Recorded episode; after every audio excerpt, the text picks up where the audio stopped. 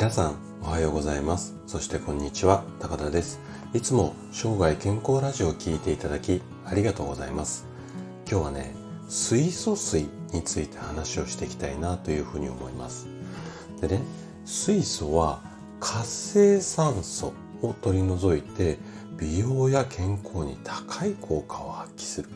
まあこんな宣伝文句で水素関連の商品が流行してるんですね。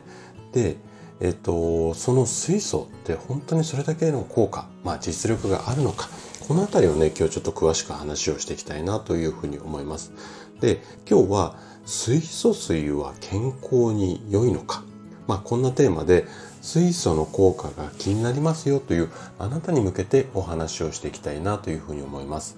で、前半はね、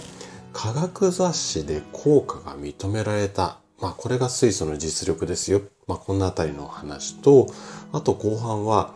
人間を対象とした実験ではちょっといい効果が出てませんよ。まあこんな話をしていきます。で、できるだけこう、専門用語なんかを使わないで分かりやすく今日もお話しするつもりなんですけども、もし疑問、質問などありましたらお気軽にコメントいただければというふうに思います。じゃあね、早速本題の方に入っていきましょう。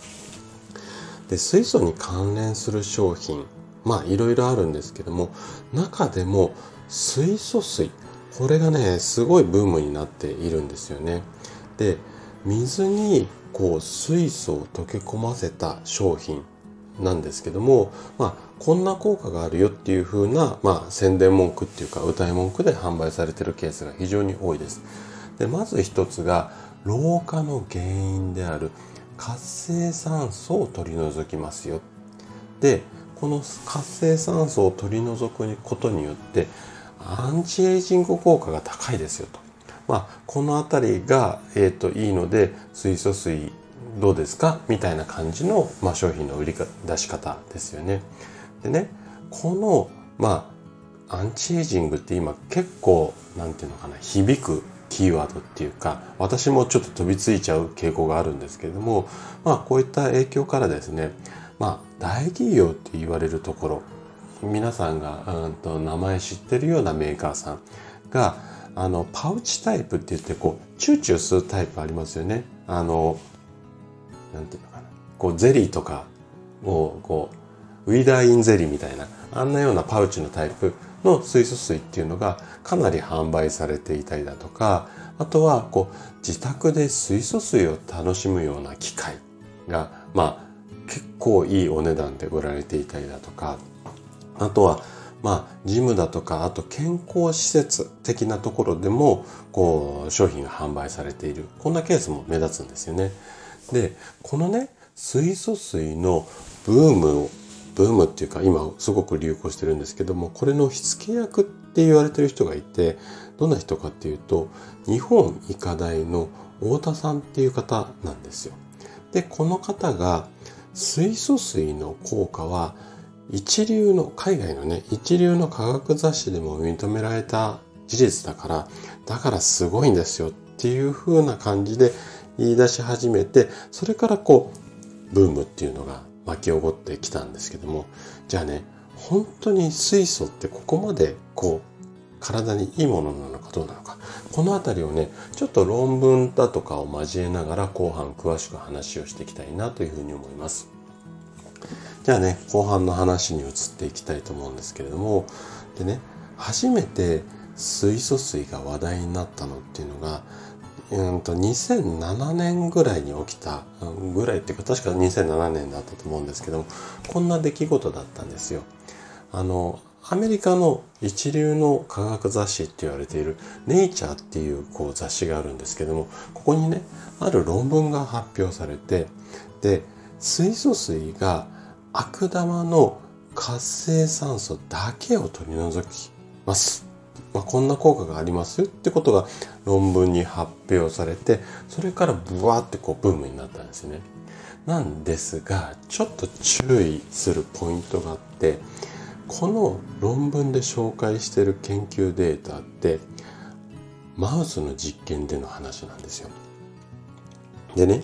その後もいろいろとこの水素水のあの効果っていうのがまあ論文とかで発表されているんですけども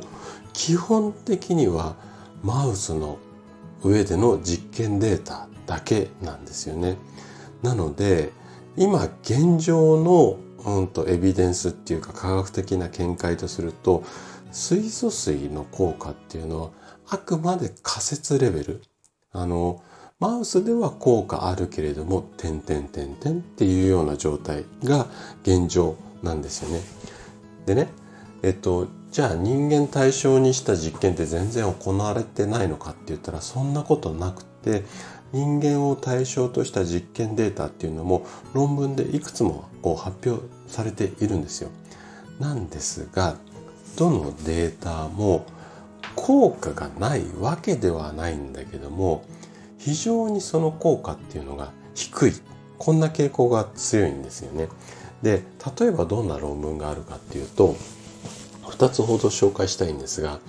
2010年にピッツバーグ大学っていうところで行った、まあ、実験データがあるんですね。これはどんな実験かっていうと20名の男女に8週間にわたり水素水を飲んでもらいましたよと。でねこの水素水を飲んだ人たちのうんと体の状態を見た時に善玉コレステロールが 3.9mg 増加しましたよ。これいいじゃないですか善玉が効果あの増加するので。なんですが、ここがポイントなんですけども、悪玉コレステロールも同じだけ、だから約 3.9mg ですね、増えてしまったっていうデータなんですよ。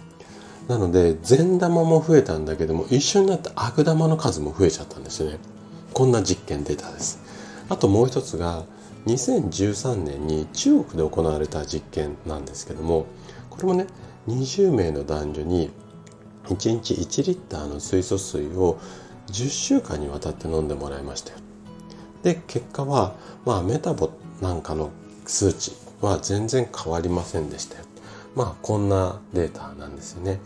でこれらのデータから分かることっていうのは水素水には確かに効果がありそうだよと。ただ今現状で分かっている効果っていうのは仮に一生懸命飲んだとしてもまあ言葉ちょっと乱暴な言い方にするとたかが知れている。まあ丁寧な言い方にするとその影響は非常に小さい。まあこんなことになるので